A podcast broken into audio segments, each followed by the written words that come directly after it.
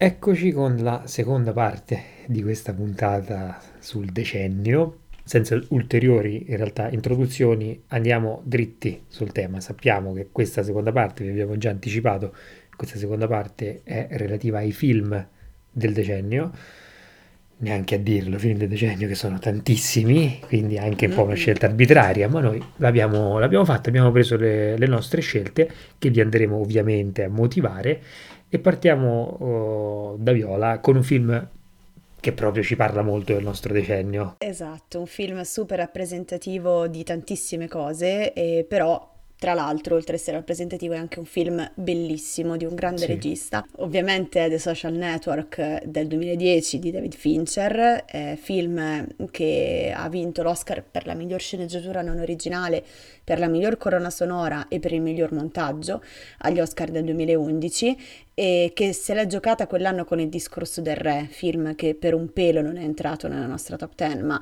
The Social Network per quello che rappresenta, direi sì. che si merita il nostro, si merita il posto che forse avremmo dovuto riservare al discorso del re, ma secondo me no.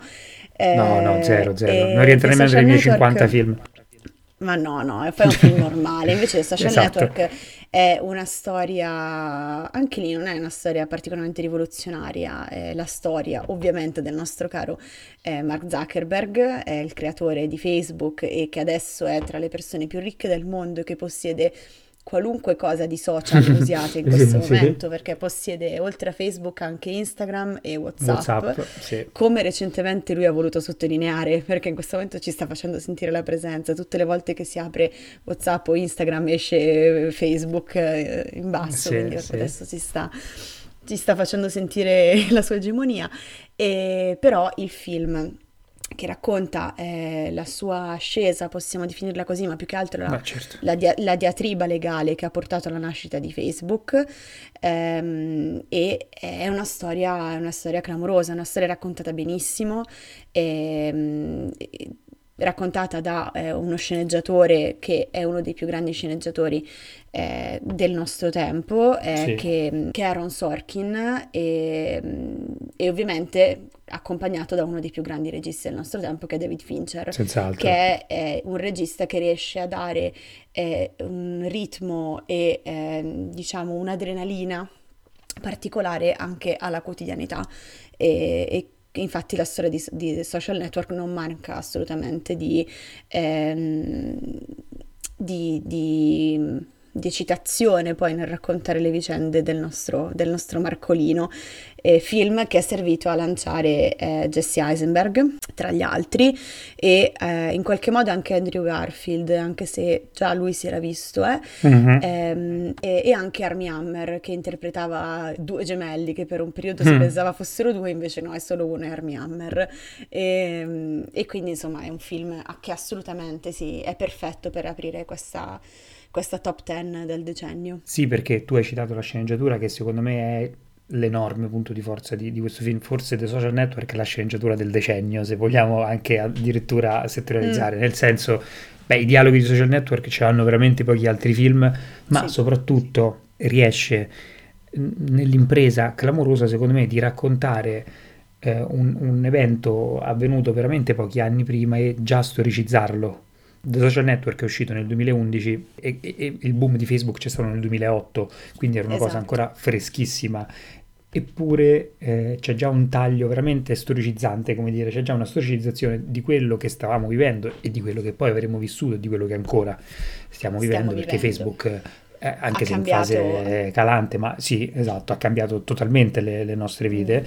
Mm, beh sì, e... ormai più che, più che, io non a caso prima ho citato Whatsapp e Instagram, diciamo che in generale il modo di vivere la socialità che ci ha costretto, i, che, al quale ci ha costretto il, i, i, social, diciamo, di Mark Zuckerberg, è una cosa adesso, dalla quale adesso non possiamo uscire, secondo me. Esattamente, e, e nient'altro da dire se non appunto questo fa un'opera titanica, appunto, di storicizzazione di una cosa ancora in corso e veramente per aprire ci stava molto bene, innanzitutto perché anche temporalmente l'ha praticamente aperto, perché 2011, mm-hmm. e poi perché perché appunto ci dà il via a, a, quello che è stato il nostro decennio, il decennio soprattutto dei social network, quindi insomma sì. ci sta. Un film invece diverso, che viene proprio da, una, da altri lidi, che ha tutto un altro stile, ma che è altrettanto fenomenale, è Una separazione mm-hmm. di Ashgar Faradi, film iraniano. Ashgar Faradi è un uomo di cinema incredibile, ha vinto sì. due Oscar. Lui viene dal teatro e questa... E si, e si sente e si vede. E si sente e si vede. Si vede soprattutto nel cliente in realtà. Altro film che ha vinto l'Oscar, comunque ha vinto il suo secondo Oscar. Eh, una separazione rimane secondo me il suo miglior film. Eh, è un film incredibile perché anche qui ci, si gioca molto col concetto di, uh, di, verità su quello che è successo o quello che non è successo. Uh, innanzitutto beh, c'è una maestria incredibile dal punto di vista registico, è soprattutto un film di interni e la macchina da presa gira intorno ai protagonisti in modo favoloso. In realtà poi ho scoperto in un incontro a Scarfarati un paio d'anni fa, un paio d'estati fa, è venuto in piazza gratuitamente dai ragazzi del Cinema America e ha parlato un po' del suo cinema. Eh, in realtà addirittura lui anche in questo film di interni girava con più macchine da presa, anche certo. se l'impressione era, era di una, e, e, quindi anche qui c'è una maestria incredibile nel muovere le macchine, quindi non la macchina, quindi da questo punto di vista è clamoroso. Per la, quanto riguarda la scrittura, Scarfaradi è veramente un, è di un'eleganza, di una maestria sì. veramente imbattibile.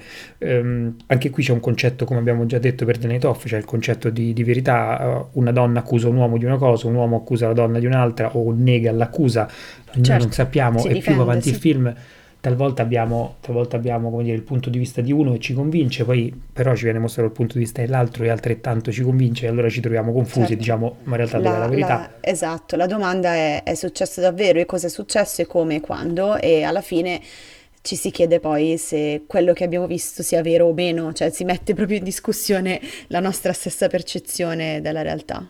Tra l'altro, e, e, lo dico a conclusione perché credo questa sia una piccola ma secondo me enorme cosa che fa capire proprio il mestiere, quanto nel cinema ci voglia anche il mestiere. In Iran è vietato eh, fare film in cui uomini e donne si toccano sullo schermo. Eh, la diatriba di questo film è se effettivamente un uomo abbia toccato, se un uomo abbia spinto una donna o no. Eh, questo film ha superato la censura perché di fatto il tema del film è proprio questo la spinta non la spinta, c'è stato il contatto, meno, certo. è successo non è successo, quindi oltre ad essere una materia filmica incredibile, è stato anche un espediente per certo. sfidare, come dire, il regime e sfidare la censura. Io la trovo una cosa enorme, anche solo a pensarle. Gen- geniale, enorme, bellissima. E tra l'altro, vabbè, parlando di grandi filmmaker, eh, il terzo film che abbiamo inserito nella nostra lista eh, ovviamente direi, perché ci deve essere sì. per forza, è Drive del 2011 di Nicolas Winding Refn, eh sì. eh, film che ha vinto la miglior regia, il premio per la miglior regia a Cannes. Nicolas Winding Refn di cui noi abbiamo parlato eh, brevemente, brevemente, in realtà no, gli abbiamo dedicato una monografia, eh, eh. quindi insomma abbiamo avuto modo par- di parlare di Drive in occasione dell'uscita della sua serie. Eh, Told to the Young e quest'estate. E Drive, però, secondo me è il suo miglior film. È il certo. film che l'ha condizionato. Da Drive in poi lui si è innamorato del neon, si è innamorato di un, fa- di un certo tipo di fotografia, di un certo tipo di modo di, di fare film. E però Drive è, è qualcosa di, di, incredibile, è un film con una storia interessantissima e con un modo di raccontare la storia eh, che ehm, lascia senza parole, cioè si finisce di vedere Drive e la voglia è quella di ricominciare da capo e per notare cose che la prima volta non si erano notate e per vivere la storia con più consapevolezza. Eh, con un cast eccezione, tra l'altro, c'è Ryan Gosling, c'è Brian Cranston, c'è Kerry Mulligan, c'è eh, Oscar Isaac, che tra l'altro non era ancora Oscar Isaac, Fatto. cioè era no, no, no. un po' meno conosciuto, faceva un sacco di comparsate in giro, però eh, in Drive fa una parte secondaria ma molto importante e eh, Drive contiene delle sequenze eh, che vengono, eh, adesso vengono studiate nelle scuole di cinema perché sono delle sequenze che vengono prese ad esempio tra tutte la sequenza del bacio in ascensore sì. che di solito viene studiata proprio per il modo eh, con la quale è stata girata e gestita da, da Refn perché è qualcosa di miracoloso, veramente bellissimo. Sì, io a, dire, a, supporto di quello uh, che tu hai detto all'inizio, cioè tu hai introdotto Drive dicendo non potevamo non parlare di Drive mm-hmm. e c'è una motivazione perché, eh, come dire, Drive oltretutto, oltre al fatto che è un film fantastico, è un film anche... Sì che ha stabilito un canone è stato anche molto copiato, cioè un certo utilizzo della musica, eh, una certa lentezza nelle scene, cioè da Drive in poi si è visto molto di più e, e, quindi eh, quando tu fai un film che poi per, per, tutte le persone che fanno cinema dopo diventa comunque un, uh, dire, una base, hai fatto qualcosa di, di, grosso. Esatto. Esatto, beh, ma che poi vale lo stesso discorso che facevamo con le serie TV nella puntata dedicata alle migliori serie TV, cioè i, i film di questa lista in qualche modo si impongono da, eh, dal momento in cui sono usciti ai prossimi anni come eh, grande esempio da copiare è mm, così che funziona con i, con i, grandi, con i grandi, prodotti artistici, d'ora in poi stabiliscono eh, un livello da cui partire per alzare sempre di più l'asticella. E in chiusura vorrei dire, tu hai detto appunto quanto venga studiato, su YouTube c'è forse il più bel video essè di sempre su Drive che si chiama The Quadrant mm-hmm. System, vi invito a vederlo, dura solo tre minuti e mezzo sì, e vi fa sì, capire sì, quanto lavoro ci sia dietro sì. i, i, film sì, di, esatto. di Nicolas Winding Refn.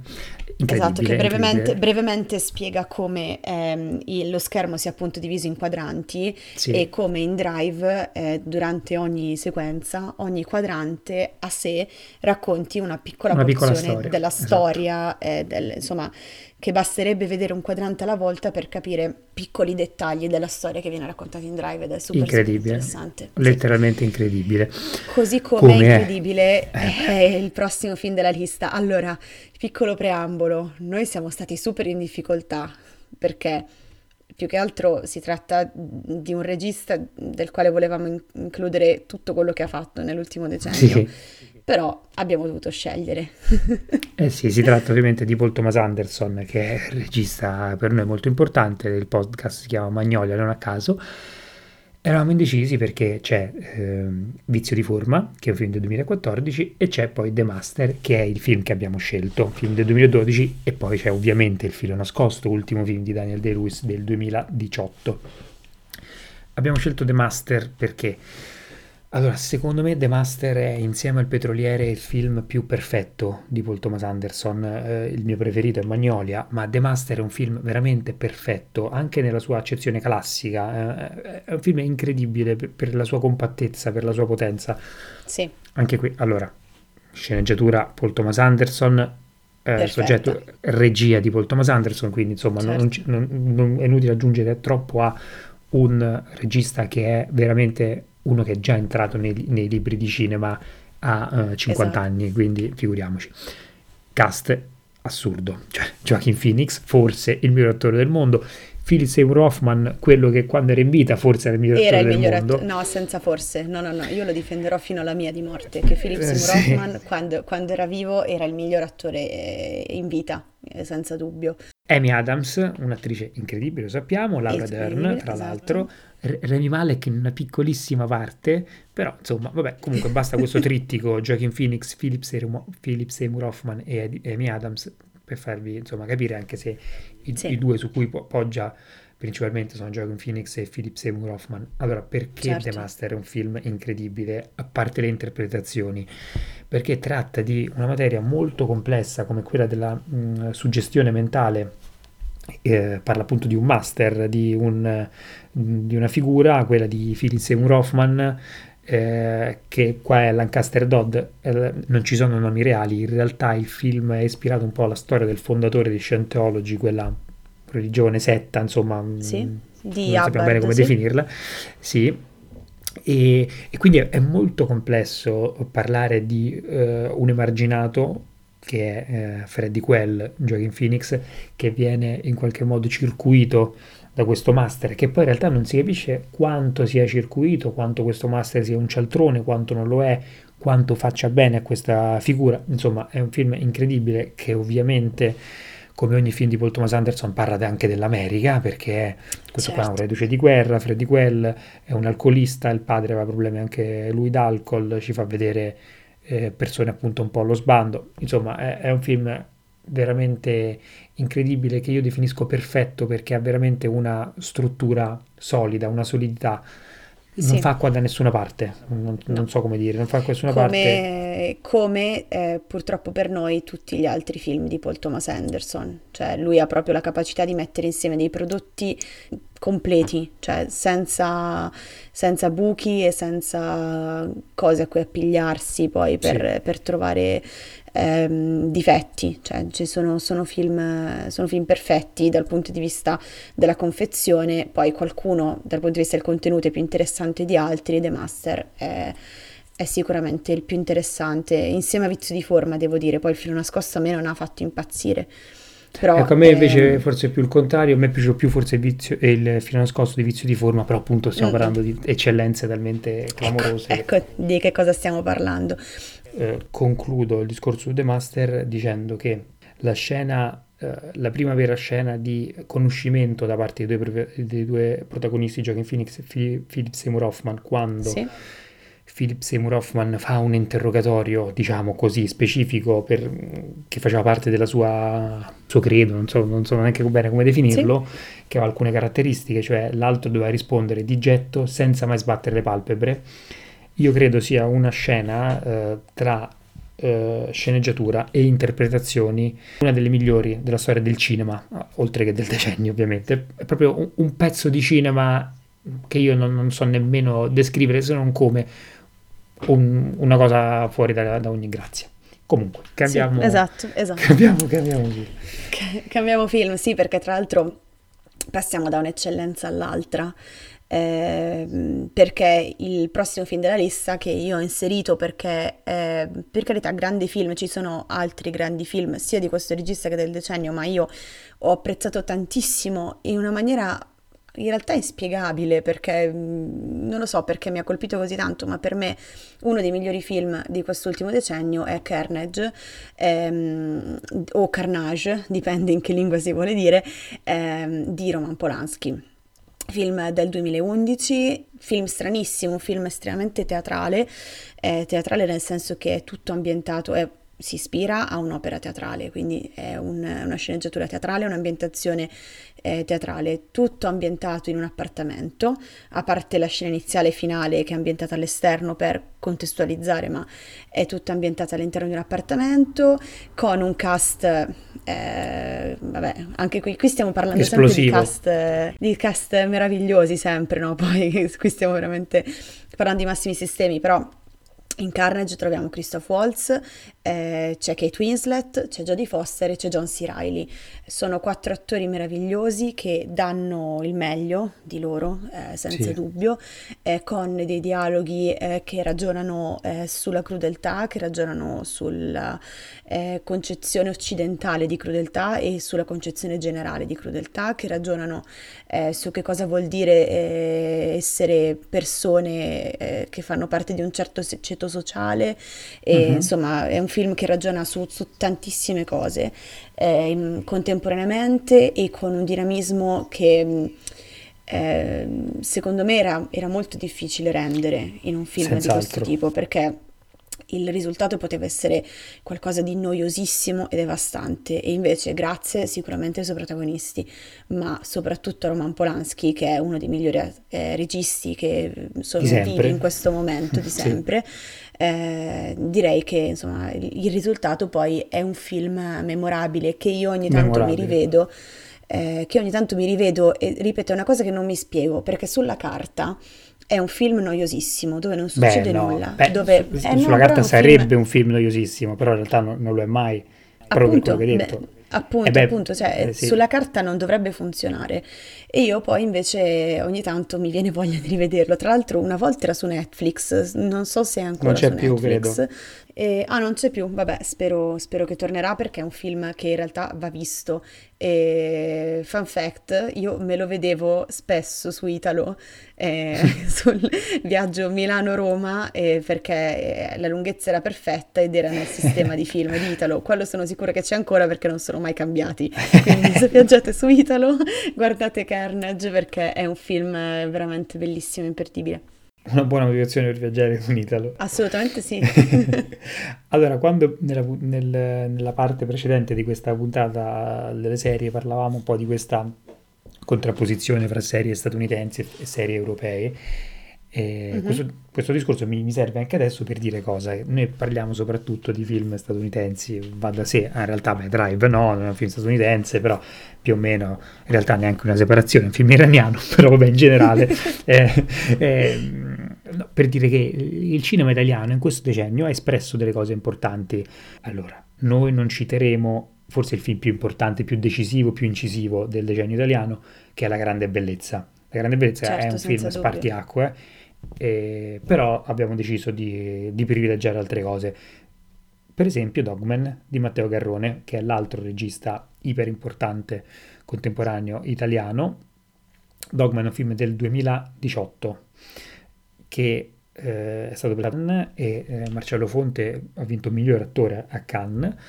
Eh, è un film che veramente non mi spiego come non, non possa aver vinto l'Oscar, però al di là di questo Dogman secondo me è un film incredibile, è un film potentissimo, uh, perché è ambientato in una periferia, che è la periferia romana, perché ce ne accorgiamo da come parlano, ma in realtà è veramente un caso in cui perifer- la periferia è uno spazio mentale, veramente la periferia di, di qualsiasi posto potrebbe essere. Eh, perché? Perché sì. è semplicemente un pezzo di terra abbandonato da tutti.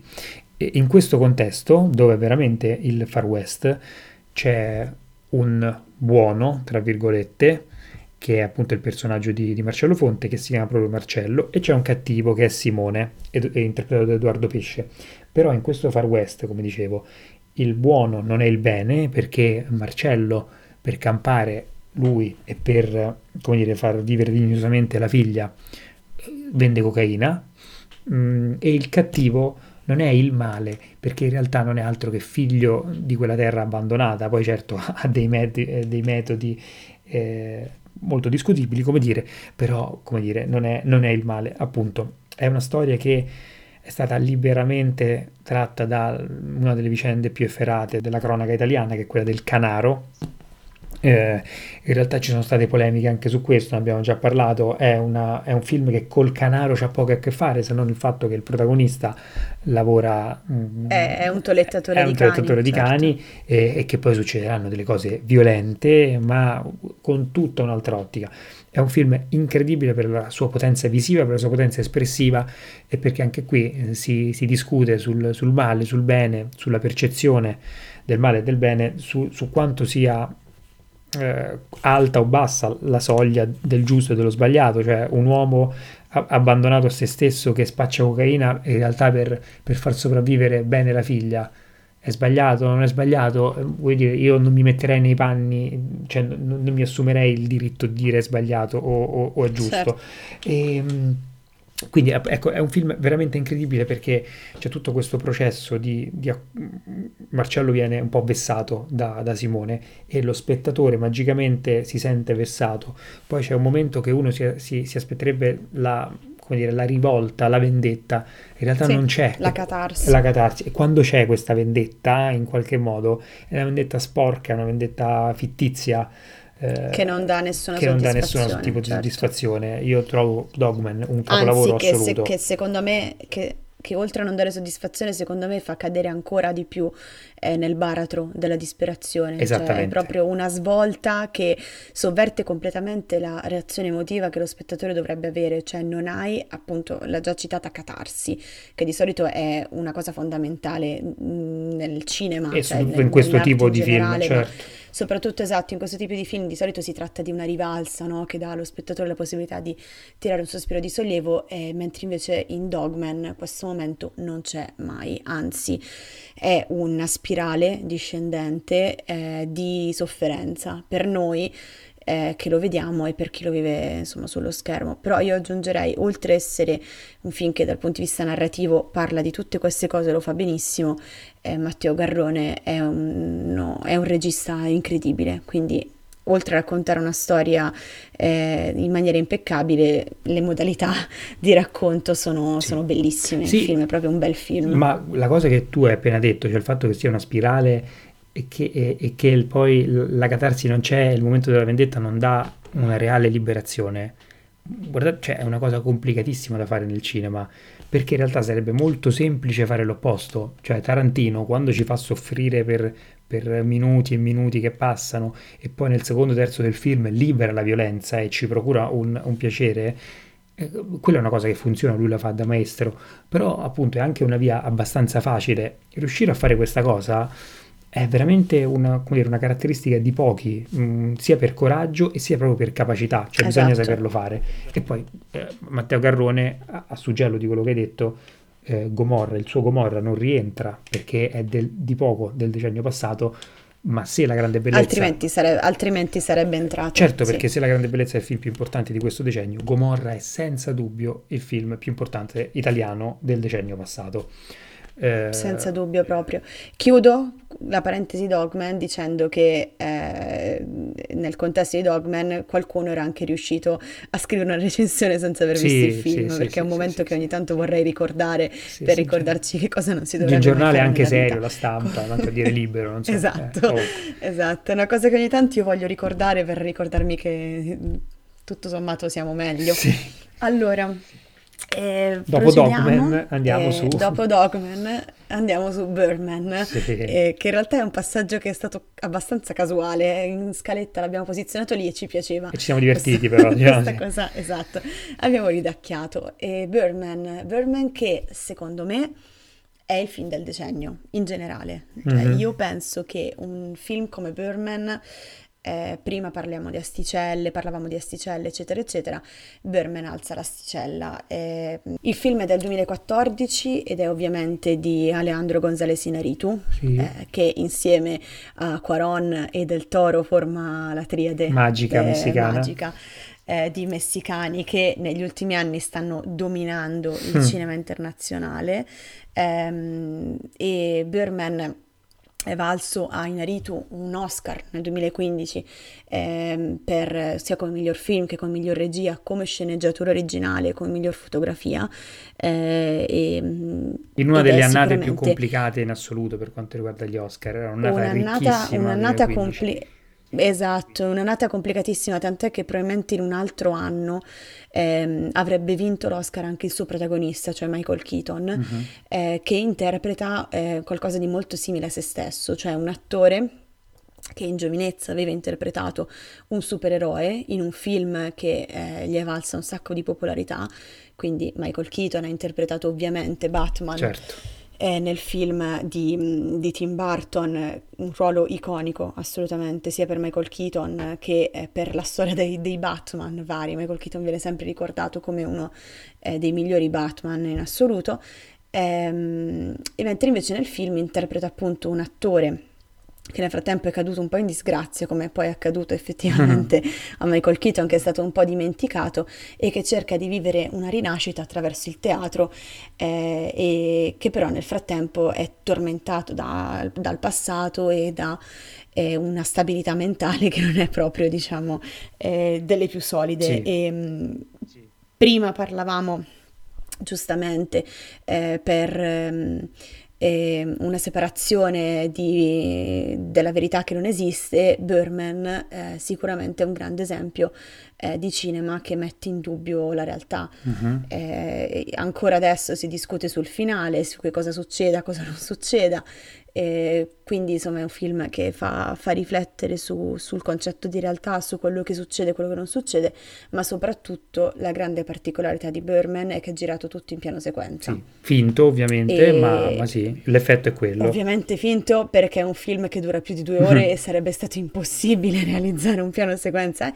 però l'effetto finale, comunque piani sequenza lunghissimi, cioè... Sì è vero che ci sono degli stacchi che eh, vengono realizzati eh, magari attraverso il buio delle pareti, attraverso gli angoli, eccetera, eccetera, però comunque ci sono dei piani molto molto lunghi certo. eh, e la, il confezionamento di un film del genere è, è abbastanza complicato, diciamo, e, e Inarito ci è riuscito e per me Burman è, è veramente il film di questo decennio, in assoluto. E integro dicendo che anche da un punto di vista tecnico è clamoroso anche per esempio per la colonna sonora eh, il film è un, un, unico piano sequenza, diciamo così, f- finto e poi anche staccato sì. da, da, un paio di, di, cose, ma anche per quanto riguarda la colonna sonora è un, una batteria continua, no? Un, e quindi anche qui c'è, c'è, questa sua particolarità, è co- completamente attraversato da questo ritmo di batteria che non smette mai.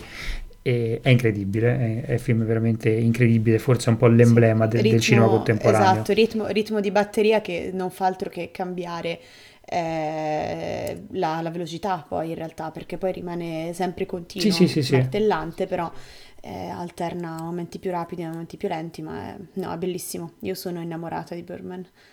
Continuo io con il cinema italiano eh, perché voglio citare un film di, di, un regista talvolta bistrattato che però secondo me è un grande, che è Paolo Virzì, il film è Il capitale umano. Eh, il Post, forse il miglior sito online italiano, eh, ha definito una frase che è in questo film la frase di un decennio italiano. Eh, cioè nel finale di questo film c'è una frase che a me ogni volta mette i brividi perché è di una potenza e di un acume incredibile. C'è Valeria Bruni Tedeschi che allo, si guarda allo specchio e dice al, al marito avete scommesso sulla rovina di questo paese e avete vinto che è una frase incredibile, eh, che veramente parla del decennio italiano. Eh, è un film di Paolo Virzì appunto del 2013 dove tra l'altro Paolo Virzì fa un lavoro molto importante perché è tratto dall'omonimo romanzo americano e lui decide uh-huh. di ambientarlo in Brianza, cioè trova nella Brianza il contesto ideale per queste tematiche gli riesce veramente bene. È, è uno di quei film che veramente se, a cui sembra andare tutto bene, cioè imbrocca l'ambientazione, imbrocca una sceneggiatura eh, pazzesca. Ovviamente la sceneggiatura è con, anche con Francesco Bruni e Francesco Piccolo, che sono i suoi due sì. compagni di merende. Ehm, e poi c'è un cast veramente perfetto: c'è Fabrizio Bentivoglio, c'è sì. Valeria Bruni Tedeschi, c'è Fabrizio Gifuni immenso, c'è un altrettanto immensa Valeria Golino. Tra l'altro quello fu il film eh, di esordio, cioè Luigi Locascio, eh, eh, fu il film di esordio di Matilde Gioli, che poi comunque non è che ha lavorato troppo dopo, ma comunque adesso è un volto comunque de- del cinema italiano e quello fu, fu il suo esordio. Sì, sì, sì. E io trovo Il Capitale Umano un, un, film veramente, come dicevo prima di The Master, un film perfetto nel senso che non fa acqua da nessuna parte, molto serrato, un film che, che ti prende le viscere quantomeno, a me ha fatto questo effetto e soprattutto è un film che, se parliamo di decennio, anche qui è venuto molto presto nel decennio perché nel 2013, è un film che proprio inquadra il decennio italiano, eh, quella frase l- mm-hmm. l'ho già detta, è, è, tutto dire, quindi ecco io lo metto addirittura nella classifica dei dieci film del decennio perché secondo me fa anche questo lavoro, cioè oltre ad essere ottimo cinema con una regia perfetta, con una sceneggiatura certo. aggressiva, violenta, eh, c'è anche proprio il fatto che ti racconta l'Italia, una certa Italia, e ti racconta quello che di lì a poco sarebbe stata l'Italia, cioè una, una, una rovina, come dire, morale e, e, proprio anche pratica che stiamo vivendo adesso, insomma, con, esatto. con tutte le... Esatto, che tra l'altro è in generale un po' è mood che ha mantenuto poi Genovese con Perfetti Sconosciuti, che io ero molto tentata di, di inserire, perché secondo me è stato un grande film di questi dieci anni italiani e, e che rappresenta, come The Social Network rappresentava un po' quello che sarebbe venuto, eh, Perfetti Sconosciuti rappresenta in tonalità italiane, eh, con un grande cast, eh, la quotidianità poi eh, dell'italiano medio che vive con la tecnologia e quindi trasporta i segretucci, no? quelli tipici della, della commedia, commedia drama italiana, ma in chiave, in chiave tecnologica. Quindi, quindi, è sempre interessante no? poi eh, poi vedere come si sviluppano queste cose. Tra l'altro, eh, io è un film che non ho amato per niente, ma anche qui va fatto questo discorso che sarebbe potuto entrare perché è un film che dopo ha, cioè è stato molto ripreso eh, il fatto che era girato tutto interni, questo fatto dei telefoni, è stato molto ripreso, cioè da lì in poi in Italia sono fatti diversi film che si ispirano Esatto, ma addirittura poi è successa una cosa che succede raramente, che di solito succede il contrario, eh, cioè che eh, tanti paesi hanno comprato i diritti per sì. fare una loro versione, quindi c'è stata una versione spagnola, non vorrei dire una stupidata, una versione francese, ci sarà una versione americana. Eh, uno studios ha comprato ehm, la, la, sceneggiatura e faranno una versione hollywoodiana di Perfetti Sconosciuti. Di solito siamo noi che compriamo i format stranieri e li traduciamo, soprattutto francesi di solito hanno sceneggiatori più interessanti, invece ci saranno delle delle riproposte di Perfetti Sconosciuti, quindi è un caso un po' particolare. Posso dire una cosa che non c'entra niente, ma che mi è venuta in mente e voglio dire? Assolutamente sì. a proposito, torno però indietro di una cosa, ehm, a proposito di Black Mirror, nella prima stagione fantastica, io mi ricordo che Robert Downey Jr. comprò i diritti uh, di quella puntata, uh, quella che uh, i protagonisti avevano un, un, sensore che potevano vedere la realtà, potevano rivedere la, la, realtà che avevano vissuto, sì. rivedere i ricordi. Robert Downey Jr. comprò i diritti di quella puntata per farne un film, non se ne è più saputo niente, chissà che però non sia ancora in cantiere, che il buon Robert Downey... Potrebbe, potrebbe essere interessante. Quella puntata è, è clamorosa cioè, Quella puntata è incredibile, ma in generale le prime due stagioni di Black Mirror sono incredibili. Comunque stiamo, stiamo degenerando. Prossimo film che è una tua scelta anche qui condivisa? Una mia scelta è, io speravo fosse condivisa, eh, ma perché secondo me è un po' difficile non condividerlo. Altro film che, che non si può fare a meno proprio di, di mettere. Cioè non questo... si può fare a meno di inserirlo. Film del 2015 di George Miller, eh, stiamo parlando di Mad Max Fury Road sì. eh, con Tom Hardy, Charlize Theron e cosa c'è da dire su Mad Max Fury Road? Che è un trip incredibile, cioè non, è, è, un film che lascia veramente interdetti, dove succede di tutto e tutto quello che succede è fico ed è divertente sì. ed è perfetto per eh, l'ambientazione ed è perfetto per quello che è, per, per come era stato identificato il film fin dall'inizio, cioè un film che fila, inizia e finisce in maniera, in maniera impeccabile, divertentissimo. Ogni tanto bisogna mettere anche cose un pochino più divertenti perché insomma va bene l'introspezione, però vogliamo anche i macchinoni e e Beh, l'Apocalisse. Per, eh sì, per dire. quanto ecco, non è che sia Fast and Furious, cioè nel senso c'è, c'è un, un, senso dietro incredibile. Assolutamente no, che non è Fast and Furious, però poi ci sarà un altro punto della lista dove sarà ancora più, più coatto, devo dire. Però non è Fast and Furious, Mad Max, Mad, Mad Max Fury Road, ma è, è, uno di quei film, eh, diciamo, un pochino più eh, unti e, e un po' più, più di, di grana grossa rispetto agli altri che abbiamo inserito.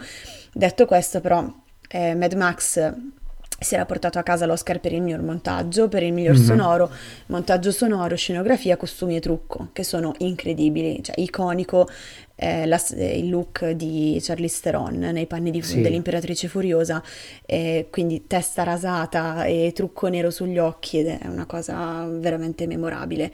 Eh, il film è una sorta di possiamo definirlo sequel poi, della sì. serie di film degli anni Ottanta con protagonista Mel Gibson, questa volta il protagonista è Tom Hardy, eh, che continua insomma ad avere cose davanti alla faccia, no? Cioè, un po' di tempo fa si diceva che Tom Hardy dà il meglio di sé quando ha la faccia coperta, eh, però insomma in generale è un film dove lui parla pochissimo, ma dove eh, dà cioè, veramente una vita straordinaria al suo personaggio e, ed è un film proprio divertente, cioè io sfido a guardare Mad Max e a non pensare per tutto il tempo che figata, cioè è proprio, è proprio tutto, tutto fico. Eh, ci sono delle scene eh, estremamente tamarre, eh, che però è inevitabile poi ricordarsi e pensare tra sé e sé, sì però quello era molto bello. E quindi va, sì. era incredibile, era incredibile. E quindi senza dubbio eh, Mad Max eh, Fury Road è, è, uno dei dieci migliori film eh, di questi dieci anni e, e, che come tutti gli altri viene citato adesso quando escono film simili, quando si parla esatto. di film eh, che con ambientazioni post-apocalittiche si parla di ambientazione alla Mad Max. Sì. Quindi insomma si va avanti così un po' per inerzia anche con Tra Mad Max. È un film che secondo me è anche solo difficile da pensare e da concepire per come poi è stato strutturato, cioè a pensare a una sceneggiatura di quel film, eh, cioè un film che eh, dà tutto in questa mh, continuità eh, in questa appunto un film senza soluzione di continuità, nel senso che succedono cose una dopo l'altra, eh, c'è proprio que- questa forza, questa vigoria. Secondo me, proprio pensare un film del genere è già complicato. E eh, anche qui, piccola curiosità, noi in realtà questo film l'abbiamo studiato.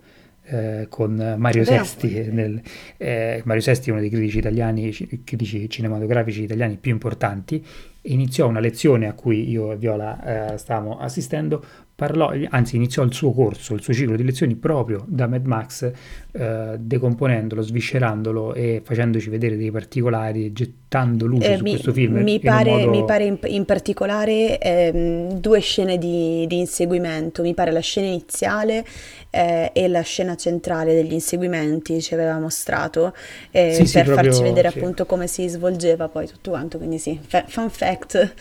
Sì, no, fun fact, oltre alla cosa personale, però anche al fatto che un, un, un critico così importante l'avesse sviscerato per farci capire che dietro un film d'azione super divertente, come hai detto te, ci fosse una ricerca sulle immagini, cosa che noi non avevamo nemmeno minimamente pensato, eh, incredibile, letteralmente incredibile certo. perché si, si, gioca anche molto dal punto di vista delle immagini su alcuni collegamenti automatici che il nostro cervello fa, per esempio con l'olocausto.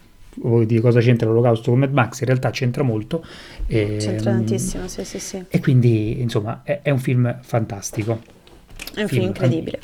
Film fantastico e... anche ma sono esatto. tutti incredibili, ovviamente. 10 migliori film del, sì, del no, tra l'altro, tra l'altro, passiamo veramente dai macchinoni sì, a, al, all'intimismo esatto, dark. Esatto. Tra l'altro, aspetta, io ho detto 10 film del decennio, ma in realtà no, abbiamo fatto questa cosa, ne abbiamo scelto, siccome 5 a testa non ce la facevamo, abbiamo detto ok, 6, quindi sono 12 film che vi stiamo presentando.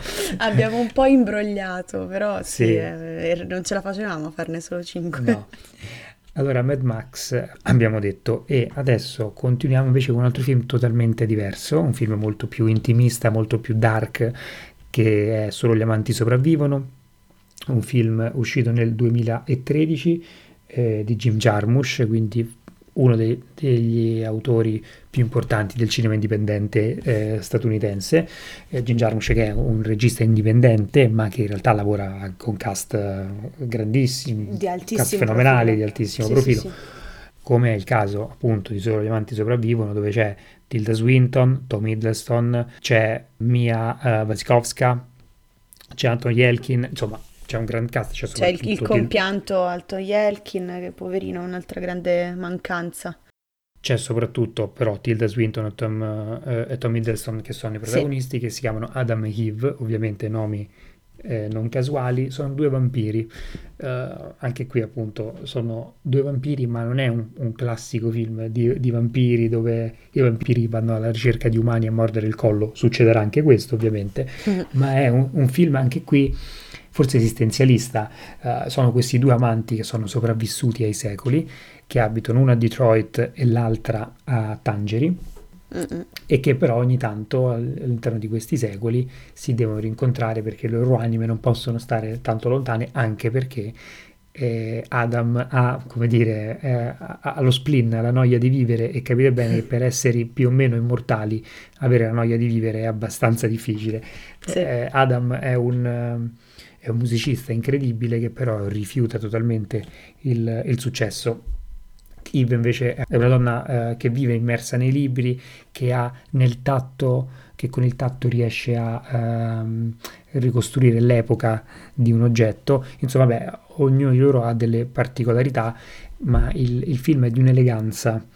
Eh, di una profondità anche di, di un di romanticismo di un romanticismo e di un umorismo perché Jim Jarmusch non rinuncia mai alla, alla risata composta ovviamente ma non rinuncia mai è un film soprattutto dove Jim Jarmusch forse dà il meglio, perché Jim Jarmusch è un grandissimo anche sceneggiatore, però forse dà il meglio proprio da un punto di vista registico. Ci sono alcune scene memorabili, per esempio di ehm, Tilda Swinton che balla e, e, c'è una sfumatura poi su un disco che gira, eh, insomma, sono veramente de- de- dei passaggi incredibili, ma anche delle, delle trovate, eh, come per esempio il fatto che mangiamo dei ghiaccioli al sangue insomma tutte queste cose così simpatiche che però rimangono un po' stampate eh, nella mente. È un piccolo film che però è, ci, ci, racconta un qualcosa di, di, di molto grande come l'amore tra, tra, due vampiri che in realtà sono proprio due uomini più, più, uomini degli uomini, insomma, sono ovviamente due figure estremizzate ma che in realtà sono appunto eh, proprio per questo rappresentano all'ennesima potenza gli uomini. È un film molto particolare è un film che Molto assolutamente vi, vi- vi consigliamo. È un film anche qui, non è un film decisivo, non è stato un film decisivo per il decennio, non è stato un film che poi altri film, a cui poi altri film hanno guardato particolarmente, però è un film talmente particolare, talmente unico eh, di un regista così importante che noi abbiamo deciso di, di inserirlo Andava inserito perché, al perché l'amiamo, 100%. lo amiamo. E allora io mm, mi faccio portatrice sana eh, di, di tamarraggine perché eh, andava inserito per forza, ma non c'era nessun dubbio che in questi dieci anni, quando si pensa al cinema, eh, che vi piaccia o no, eh, volenti o nolenti, si pensa all'universo cinematografico Marvel. Eh, dal Certamente. 2008 in poi, eh, quindi in questi 11 anni ormai, è successa questa cosa incredibile che prima non si pensava fosse possibile e che adesso è diventato una normalità, cioè gli universi cinematografici adesso sono la nuova frontiera del cinema, lo fanno tutti, non solo dal punto di vista dei fumetti, ma in generale è diventata una cosa che, che tutti vorrebbero fare, e- ma nessuno lo fa bene quanto la Marvel. E quindi va inserito un film eh, che non è il mio preferito perché ce ne sono di più divertenti, di più belli, di- anche di più emozionanti, però eh, per forza va inserito il culmine eh, dell'universo Marvel, della- di queste, di queste fasi dell'universo Marvel, che è quindi Avengers Infinity War combo con Avengers Endgame, che sono praticamente eh, lo stesso film diviso in due film da tre ore ciascuno però uno eh, non, non riesce a prescindere dall'altro, sono, sono legati in maniera indissolubile perché parlano di, ehm, di un evento che è la scomparsa di metà della popolazione dell'universo, eh, quindi eh, uno, Infinity War, racconta la storia del grande nemico dell'universo Marvel, cioè di Thanos, mentre Endgame racconta eh, ovviamente della sconfitta del grande nemico dell'universo Marvel, perché è così che funzionano i fumetti, no? C'è un nemico e il nemico viene sconfitto. Prima o poi verrà Senza, senza- senza esatto. temere spoiler, è così che funziona, però ehm, sicuramente appunto questo essendo il culmine è la grande eh, rappresentanza dell'universo Marvel in questa lista eh, che andava inserito. Eh, purtroppo, che poi purtroppo, no, non è vero purtroppo, perché No, mi no, piacciono esatto. molto. Io sono, io sono molto fan dei film Marvel, eh, che non sono grandi esempi di cinema. Adesso non scherziamo, è ovvio che non sono paragonabili a tutti gli altri elementi della nostra lista, non lo sono. Però sono cinema e sono cinema ehm, che influenza, sono cinema che intrattiene, che ricordiamoci è il primo motivo per cui si guardano film, eh, cioè guardare film eh, è, è una cosa che l'uomo usa per intrattenersi più di tutto, cioè uno va al cinema per divertirsi. E i film Marvel sono divertimento puro. E, e quindi sicuramente bisogna inserire in qualche modo eh, questi film per riconoscerne l'importanza, un'importanza che molto probabilmente nel decennio a venire eh, sarà sempre più fondamentale. Già comunque l'anno scorso abbiamo visto che il primo cinecomic ha vinto eh, un Oscar, Black, eh, due Oscar, Black Panther ha vinto per eh, colonna sonora e costumi, mm, se non mi sbaglio, quindi insomma già Black Panther ha vinto anche questa per cosa. miglior scenografia, se non sbaglio. Miglior scenografia. Eh, sì, è vero che insomma, per quanto è una cosa, una scelta che è stata ampiamente discussa e Sì, che era ampiamente discutibile perché se l'è giocata, per esempio, tra gli altri con la favorita, sì, non, cioè non ci sono parliamo di, parliamo di costumi e scenografia della favorita, ma vabbè. Ehm, però comunque arriveremo a un certo punto, succederà, non preoccupatevi che succederà, che un cinecomic vincerà l'Oscar come miglior film. Eh, non sarà quest'anno, non sarà l'anno prossimo, ma succederà. Noi ci troveremo eh, con, tra vent'anni, no, tra vent'anni no, però ci troveremo tra dieci anni a registrare una puntata di Magnolia e a discutere di come eh, ci sarà quel cinecomic in particolare che avrà vinto l'Oscar come miglior film. Succederà al Allora, io sono 100%. sic- sicuro che prima o poi questa cosa succederà. Ci confronteremo però appunto tra 10, 15, 20 anni sul fatto che eh, vedremo se i cinecomic manterranno questa centralità all'interno della cinematografia, perché io non ne sono convinto. Eh, sono convinto che invece questo è stato il miglior decennio per quanto riguarda i cinecomic, che ormai sono un genere consolidato e che lo rimarranno, esatto. ma che esatto. secondo me non acquisteranno ulteriore centralità si stanno, Ma si stanno modificando, adesso si stanno, si stanno spostando verso le serie tv. Perché? Perché guardate quanto è stato difficile scegliere 10 serie tv per questo decennio, perché adesso il cinema passa attraverso il piccolo schermo, perché è più facile per tutti usufruirne. Quindi la Marvel, che è molto furba, si sta spostando verso il piccolo schermo, quindi sicuramente assistiamo a un mutamento. Cioè adesso i progetti più interessanti della Marvel sono su Disney Plus, senza dubbio, che è il sì, nuovo servizio streaming. La Marvel aveva fatto quella cosa, anche questa è una cosa geniale, di, visto che il vento soffiava verso la serialità televisiva, però in generale verso la serialità, ha costruito questo mondo così compatto, così ben strutturato, proprio per portare quello che funziona, cioè la serialità, all'interno esatto. del grande schermo. Quindi forse questa cosa continuerà anche sul grande schermo.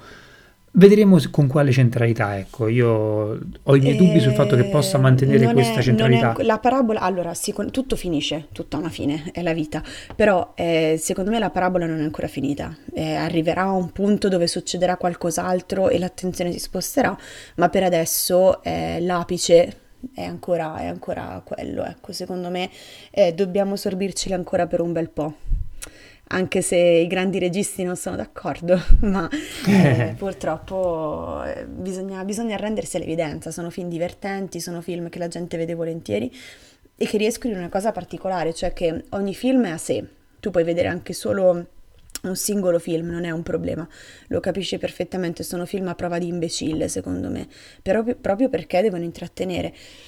Però la soddisfazione di vederli tutti, e di cogliere tutte le piccole cose è, è, insomma secondo me poi il focus di, tutta, di tutto l'universo cinematografico Marvel, senza dubbio. Allora, chiudiamo questa puntata eh, lunghissima, ma non poteva essere altrimenti, con Boyhood, sì. che è un film uscito nel 2014, un film di Richard Linklater. L'abbiamo lasciato per ultimo perché, perché Boyhood è un film incredibile incredibilmente unico, insomma forse vi stiamo dicendo tutte cose che voi sapete, però per esempio la sua particolarità è che è un film eh, che è durato un decennio, la cui lavorazione è durato un decennio, anzi di più, 12 anni, dal 2002 al 2013.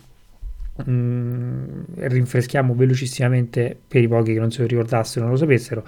Eh, Richard, eh, Richard Linklater cosa fa? Sceglie di raccontare una storia eh, attraverso gli stessi protagonisti per 12 anni, quindi ogni anno all'interno di quei 12 anni ha girato poche scene e poi alla fine ha costruito un film che appunto riprende le mutazioni di tutti questi attori, da come dire, quelli più grandi che quindi invecchiano, come Ethan Hawke e Patricia Arquette, che sono ancora piuttosto giovani, ma comunque a, sì, una certa età si invecchia, non si, beh, diciamo non si, che non si comunque, cresce. Diciamo che comunque hanno iniziato che avevano una circa, cioè probabilmente una trentina d'anni, hanno finito che ne avevano 40, quindi la differenza sì. si, si, vede assolutamente. No, forse, forse, in realtà anche di più, eh, però, però, sì, insomma sì, siamo in quell'età là, in età molto sì. avanzata c'è il protagonista Ellar Coltrane che invece era un ragazzino de, delle elementari e finisce che eh, col suo primo anno di, di università eh, c'è tra l'altro c'è la figlia, c'è Lorelai Linklater, proprio la figlia di Linklater che lui quindi ha ripreso in questo suo percorso di crescita.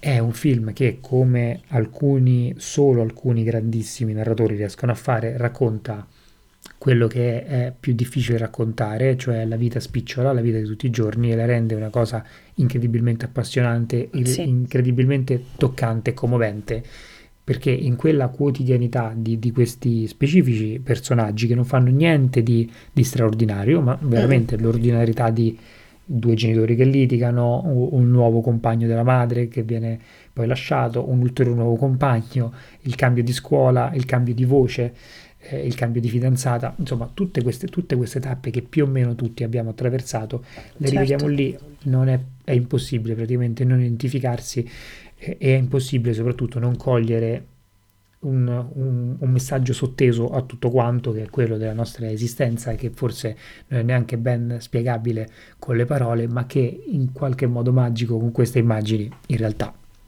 ci, ci, ci, appare sotto i nostri occhi, vediamo la, esatto. l'imponderabile, l, come dire, l'imprescrutabile della vita che succede in quelle, in quelle ore di, di visione. Quindi eh, Boyd è un film... Mm come dire, incredibile. È, è, incredibile, è il massimo, cioè è il, il, romanzo di formazione per eccellenza, no? Cioè non esiste sì. coming of age eh, più identificativo di, di Boyhood, perché certo. è, è, letteralmente un coming of age, cioè è successo davvero, eh, sì. non, non, non, si supera una cosa del genere dal punto di vista ehm, filmico, proprio del, del mestiere no? di cui parlavamo prima, eh, che poi Mm, questo discorso l'abbiamo fatto per tanti, ci sono film migliori, certo, però l'importanza di Boyhood è, è innegabile, cioè è incredibile. Sì, eh, per quanto mi riguarda, eh, Boyhood è il film del decennio, cioè io penso che Boyhood, oltre ad essere un film importante per queste cose qua, è proprio un, un enorme film da un punto di vista filmico sì. e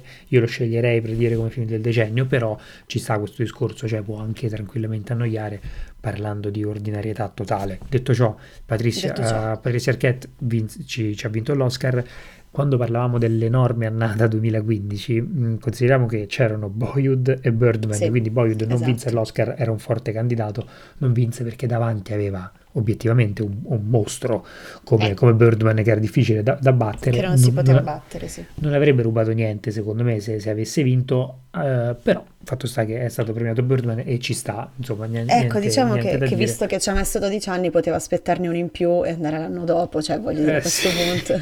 esatto, eh, sa, diciamo che sicuramente non è stato fortunato Linklater, però. Scherzi, scherzi a parte, però insomma il film è premio o non premi verrà sicuramente ricordato, cioè il suo lavoro viene premiato attraverso l'ammirazione eh, di chi guarda il film e si rende conto di quello che c'è dietro.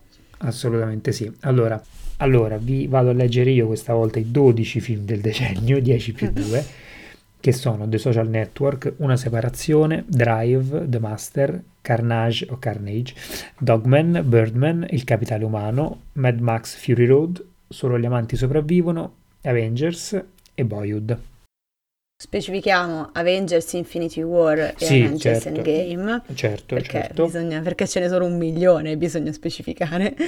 Allora, con questa ultima puntata del 2019 si conclude anche la, la seconda stagione. Eh, ci piaceva concludere appunto con i film del, del decennio, che è proprio certo. più conclusiva, più conclusiva così non si può.